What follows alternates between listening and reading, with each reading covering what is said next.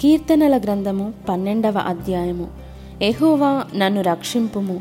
భక్తిగలవారు లేకపోయిరి. విశ్వాసులు నరులలో నుండకుండా గతించిపోయిరి. అందరూ ఒకరితోనొకరు అబద్ధములాడుదురు. మోసకరమైన మనస్సు గలవారై ఇచ్చకములాడు పెదవులతో పలుకుదురు.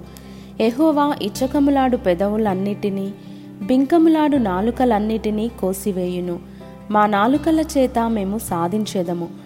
మా పెదవులు మావి మాకు ప్రభువు ఎవడని వారనుకొందురు.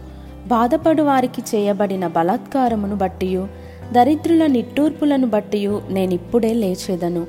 రక్షణను కోరుకొని వారికి నేను రక్షణ కలుగజేసేదను అని ఎహోవా సెలవిచ్చుచున్నాడు. ఎహోవా మాటలు పవిత్రమైనవి.